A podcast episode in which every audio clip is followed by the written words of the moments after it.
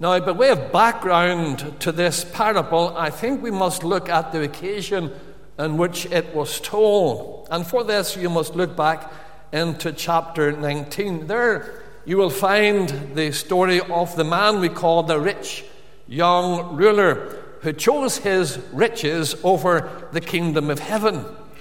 And Christ had said in Matthew 19 24, it is easier for a camel to go through the eye of a needle than for a rich man to enter into the kingdom of God. The disciples, of course, are astonished to hear this. But quickly, Peter realizes that he and the other disciples are not like that rich young ruler. They have left all to follow Christ. So in uh, Matthew 19, verse 27, he asks, Behold, we have forsaken all and followed thee. What shall we have therefore? You see, that's the, the, the, the, the background to the parable. So it is the Lord explains that he will have his reward. He spells that out in this parable, but with a, a, a warning. You'll see in verse 30 of Matthew 19, but many that are first shall be last, and the last first. You look down to verse 16 of chapter 20 you'll discover that the words there are almost identical. Those two statements enclose this parable. This is the Lord's response to what Peter said when he said, Lord, we have left all to follow you. What, what are we going to have? We must bear all this in mind. These words, in these words, Christ is warning the disciples, of course, that they must not think themselves, as it were, a cut above other people. We, we must never get ourselves into that position. Many that are first shall be last, and the last first. And it's to explain that point that the Saviour tells the parable. Now, as we approach the parable, there's one more thing we need to understand about vineyards. In the vineyard, there are people who work all the year round, but at certain points, there is a need for what we might call casual labour, who might be able to manage, I suppose, to put a figure upon it, maybe 10 or 12 people during most of the year. But at certain points, especially in those days, of course, you would need hundreds. It's not so very long in our own land where at certain times there needed to be hundreds out in the fields that wasn't the machinery. So it was in New Testament times. And the only way to get those people into the fields was for someone to go into the marketplace and recruit them. Then we must also recall that the day, their day, begins at 6 o'clock in the morning, and ends at 6 p.m. The first hour of the day was 6 a.m. The, the third hour, as it's recounted, is, the, is 9 a.m.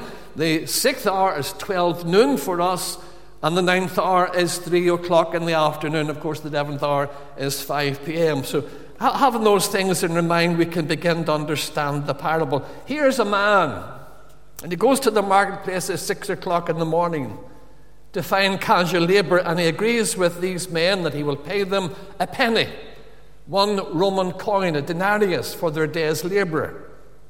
And we understand that that was a good day's wage at that time. He goes back again at 9 a.m. and hires more men. And at 12 noon again he goes forth. And at 3 p.m., and he tells the men that he, he still needs workers and he will do right by them when it comes for the, the, the wages to be paid out. He goes out again at 5 p.m., and there's still some people hanging about doing nothing. So he takes them on to work, work for him for one hour.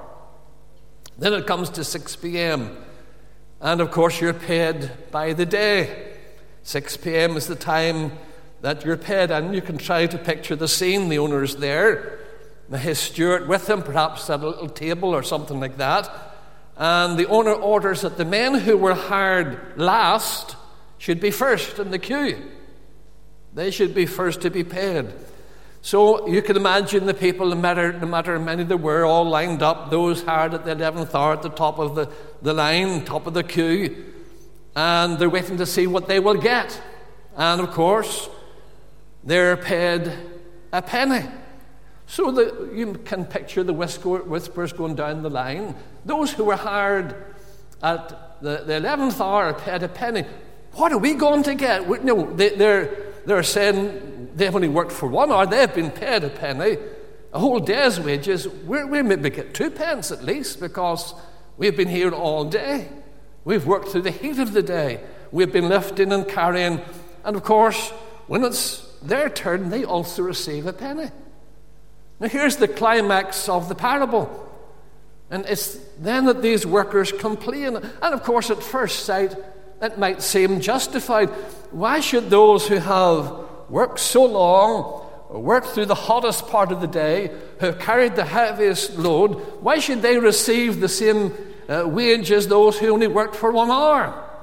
And of course, modern trade unions would have something to say about that. But the point of the parable is not to teach us about trade unions or industry today. It's to teach us something about the kingdom of God. And it doesn't work by the same rules at all.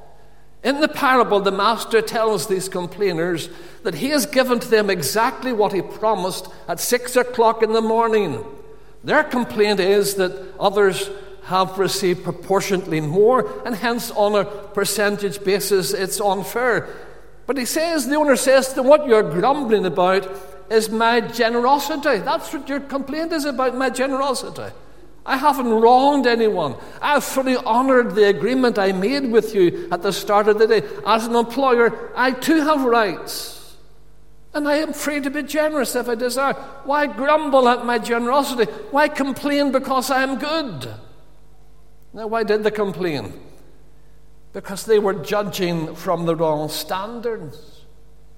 Instead of saying, Isn't the master wonderfully generous? They're actually saying what Peter said We have forsaken all and followed thee. What shall we have therefore? Instead of saying, Isn't our master wonderfully generous?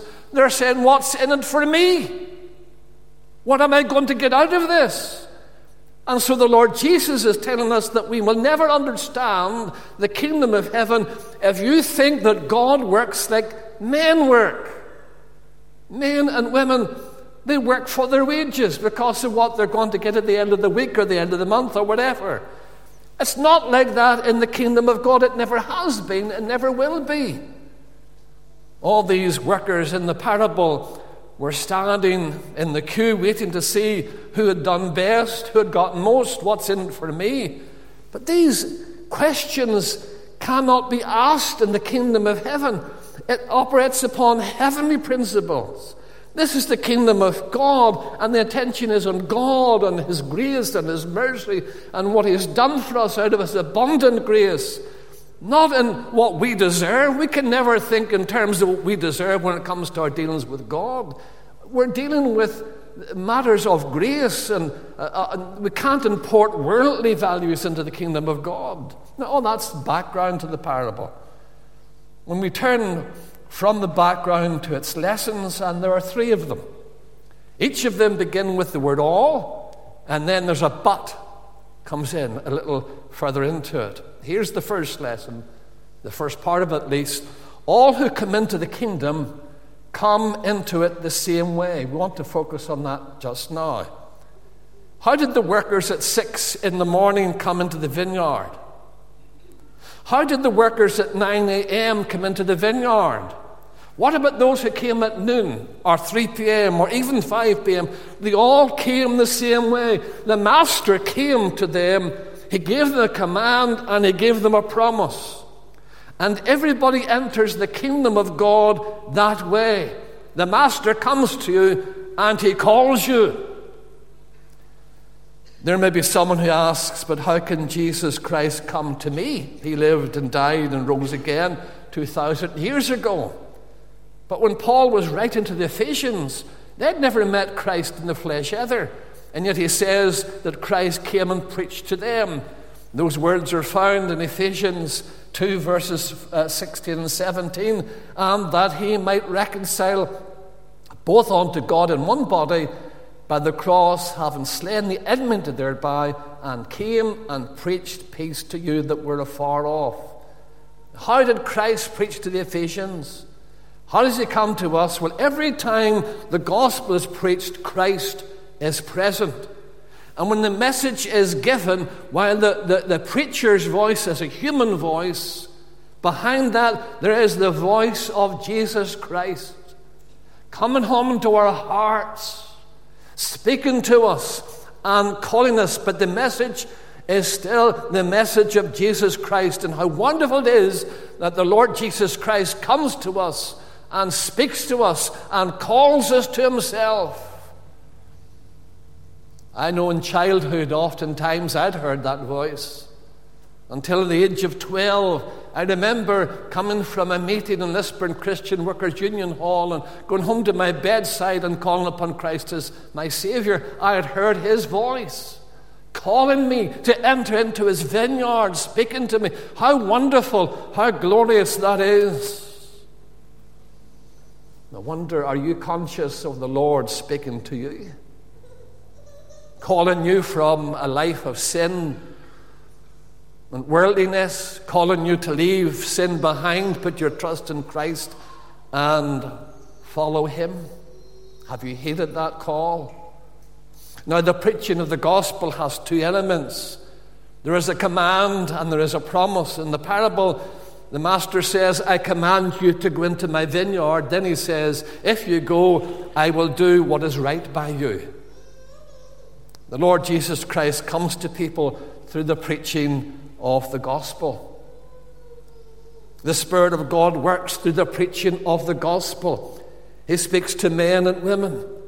And there is a command. The command is to leave the place where you are and to go to another place to leave the life that you're living with your sin and service of sin and yield yourself to Christ and His service. That's the command. The command is to enter into the kingdom, to submit to the king, and to enter into under his rule and authority. He commands the sinner to repent, to grieve over your sin and the way you've lived, and to come and trust in Jesus Christ. Are you conscious of the, that command having come unto you? You must come then to rely and trust in the one who died for sinners on the cross. So the Master comes with a command and he comes also with a promise. And the promise is that whosoever shall call upon the name of the Lord shall be saved. He promises to forgive your sin. All of your sin. All of it. Isn't that wonderful? Even those sins that uh, keep coming back to, to memory, the, the, the sins that you are even offended by yourself and create so much guilt, he, he pardons all of our sin. He promises to pardon us our sin and to give us everlasting life uh, to all who will obey his command. This is God's promise. It's his promise to you if you hear his voice and will come. Everybody who ever came into the vineyard comes the same way. Have you come? You need to come to Christ. Now, there's another thing we need to say under this first heading. We've said every each of our points will start with the word all, and then there'll come the word but. And we come to that word but now. But they do not all come at the same time. In the parable, some went into the vineyard at 6 a.m., some at 9, some at 12 noon, some at 3, some at 5. In other words, some people come into the kingdom very young. John the Baptist was filled with the Holy Ghost from his mother's womb. Samuel was probably not old enough to go to school in our terms. When the Lord called him, he heard the Lord's, vo- Lord's voice. Lord's vo- voice. C.H. Spurgeon was in his mid teens when he came to trust in Christ. The first disciples were probably in their mid 20s. Paul, maybe between 30 and 40, we speculate there. Some, of course, have been converted at the 11th hour. The dying thief was one of them. He was hours, maybe minutes away from death, and he heard the Lord's call. He heard the command, and he responded. There was a great preacher in Scotland one time called Thomas Guthrie. In those days, you did your traveling by horseback. He got lost one night on the moors. Terrible night. Being a man of God, he simply put the reins down on the saddle and prayed that the Lord would lead him and let the horse go wherever it wanted to go. Eventually, the horse came to a cottage in the middle of nowhere. So he inquired at the door of the man who answered if he might come in and spend the rest of the night by his fire. The man agreed. In the next room was a woman who was dying. And out from her room in a little while came a Roman Catholic priest. And when he had left the house, Thomas Guthrie uh, asked the man of the house if he could go in and speak with the lady. He asked her what the priest had to say to her had been of any help, and she told him it had not. So he sat by that lady's bedside and he explained the gospel. He spoke about her sin and its condemnation. He explained about what Christ had accomplished at Calvary. When he died on the cross, he explained the promises of the gospel. And while he talked to her, something happened. She came to trust in Christ. She experienced true peace through faith in the Lord Jesus before she passed away. Later, when Guthrie went home after the weather had cleared, the morning had come, he told his wife, I saw a wonderful thing tonight. I went into a house and met a woman in a state of nature. I talked to her and saw her come into a state of grace. And before I left at home, she was in a state of glory, converted at the 11th hour. But all who come, come the same way. Is it not time for you to come? Oh, I ask you to consider the privilege you have that Almighty God, the God of heaven, should plan our redemption, sent His Son to redeem us at Calvary, and He would speak by His Spirit through the Word to your heart, calling you, as it were, by name. You remember how the Lord Jesus came to Zacchaeus, called him by name, knew him, and He knows you. Is He calling your name? In your heart now? Is it that thought, yes, I need to become a Christian. I need to put my trust in Christ. I need to get right. Then come now. Here's our second heading. All who come into the kingdom receive the same order. And there'll be a but in a little while. In Matthew 20, verses 1 and 2, it says, The kingdom of heaven is like unto a man that is a householder, which went out in early in the, in the morning to hire labourers into his vineyard, and when he had agreed with the labourers for a penny a day, he sent them into his vineyard. In other words, everyone who's called by the householder is called to go into the vineyard. Read the parable again. Everyone who is called is told to go into the vineyard. Perhaps there are those who look on this parable as calling those already saved to service. I think that's incorrect. I believe this parable is saying that everyone the Lord calls to Him is called to serve Him. We are all called to work. We're all called to do something for the Lord Jesus Christ. There's a lot to do in the vineyard. I don't know that we have too many vineyards in Northern Ireland. Don't have the weather for it, but I'm told that there's a lot of work to be done in a vineyard. You can perhaps recall seeing pictures of vineyards. Oftentimes, in certain countries, they're built on terraces.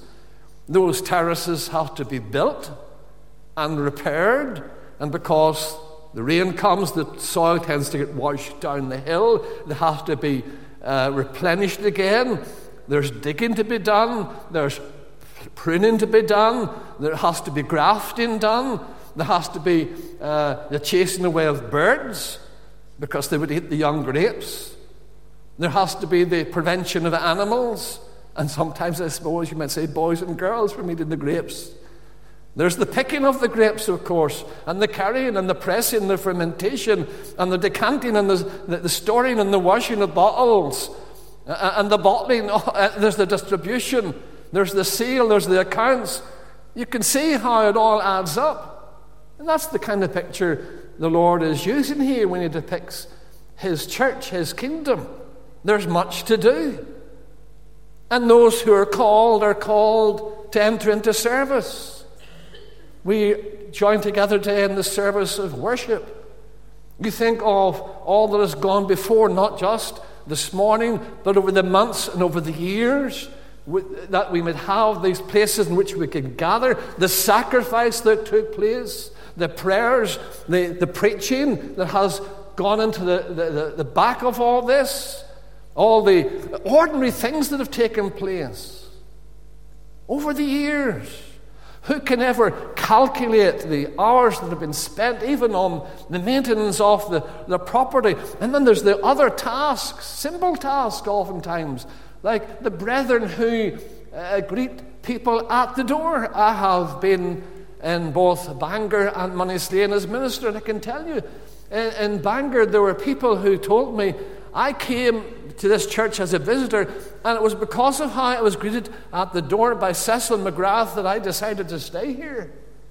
When I went to Moneyslane, I meant to visit the congregation, and I remember one gentleman saying, I went to that church as a visitor, and George McKnight and D.S. Hearn met me at the door, and as a result of their welcome, that, that became my, my home. That's my spiritual home.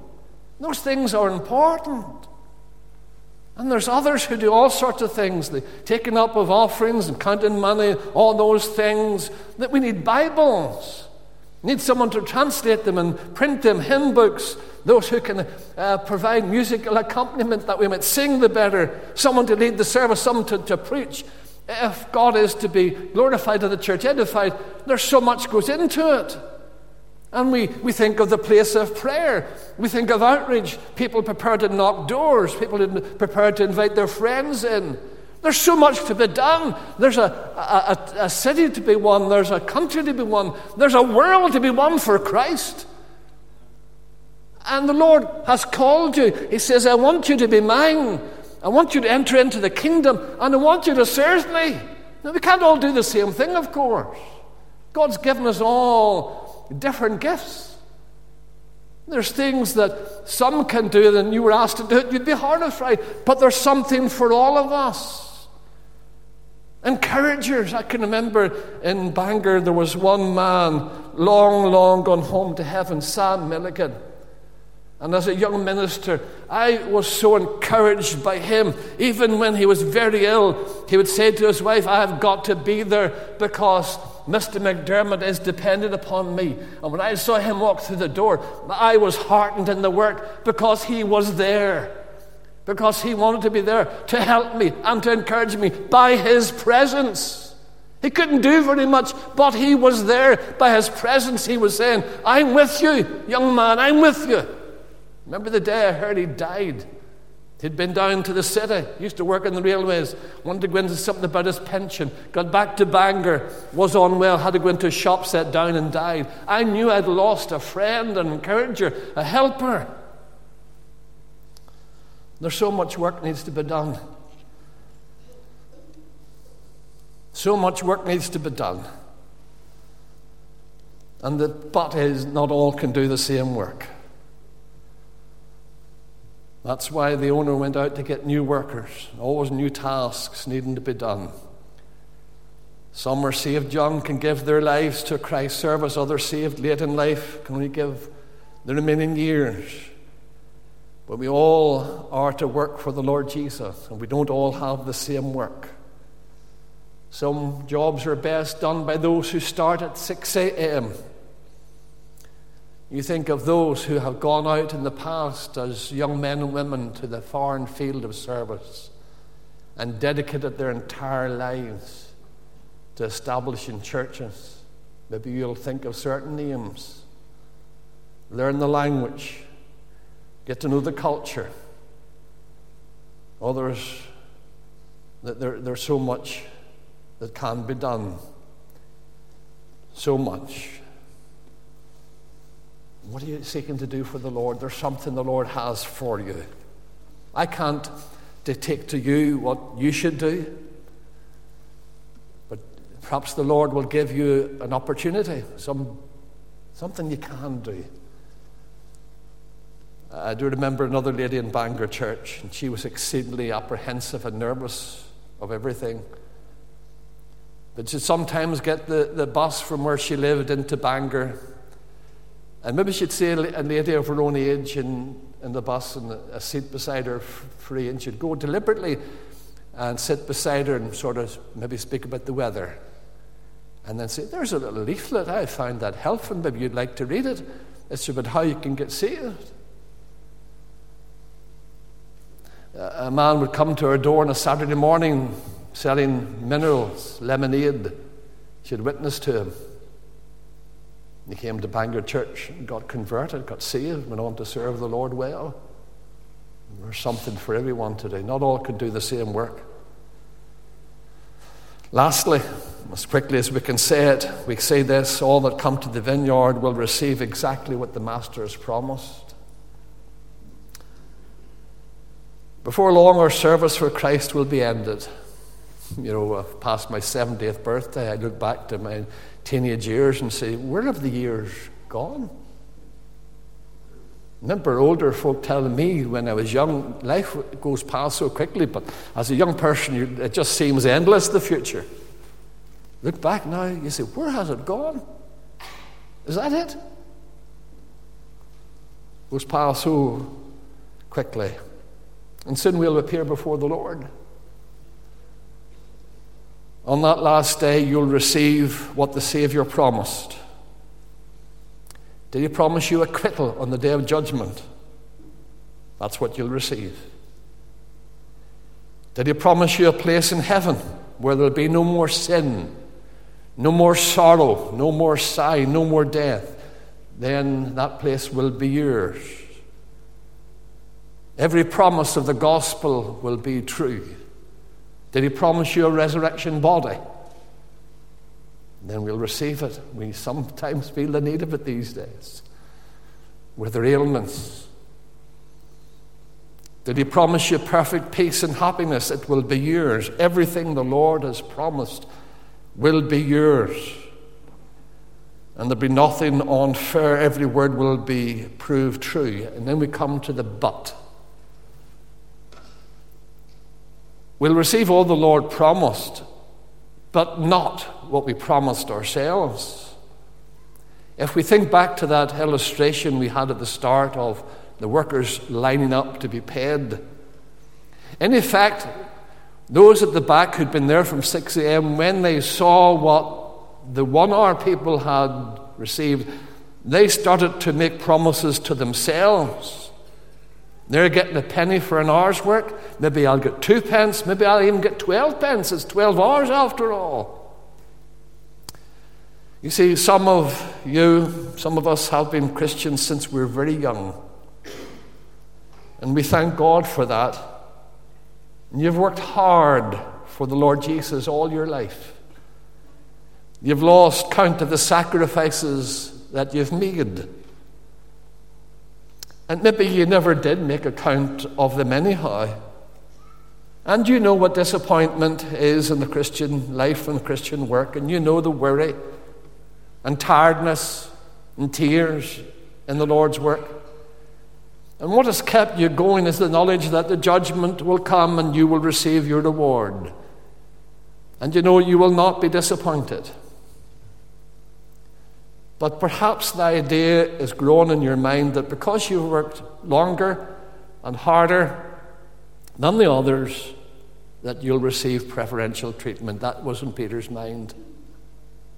What, will, what shall we have, therefore? That was, that's what the parable is about, answering that issue with Peter. We have forsaken all and followed thee. What shall we have, therefore? Now, you'll not be disappointed. All that you're really longing for spiritually, you will receive. But the Lord doesn't want us thinking like Peter and imagining that we are so much better than other Christians and deserving of so much more than others. For remember, all of these years, you haven't been working for yourself, you've been working for the Lord, and the Lord's name has been glorified. The Lord has blessed your labours in one way or another, maybe beyond in ways you have never even recognized. You haven't been doing it for yourself, you've been doing it for Him. And the eternal theme of heaven will never be how much you deserve or how much you got over other people. It will be what a wonderful God, what a wonderful Savior we have. He must be the center of eternity. Wouldn't it be a terrible thing if we arrived in heaven and there's the, the dying thief? Would we be jealous of the dying thief? Can we imagine thinking, what's he doing there? Think of the life that man led. I served Christ in the world for 40 or 50 or 60 years, and you served him for what? Minutes from your death after a life of crime? Get away to the back of the crowd. I should be at the front. You know that won't happen. And those who have been saved late in life, you're not some sort of second class Christian. But there's someone here and the years have gone by and you're still not saved. Come now. You'll not be some sort of second class Christian. The Lord will be good to you, the Lord will bless you. Come. Oh, how wonderful it is that we were lost and the Savior found us. We were useless and He called us into His vineyard. I can remember as a child and growing up, I didn't have much self esteem. I never thought I could stand in the pulpit preach His word. He's been good to me. And He knows me better than anybody here knows me. He knows me. And He's been so patient and so gracious and so merciful that He saved me and kept me and allowed me to do something in His work, and He'll allow you to. I trust the Lord will bless you as you do it.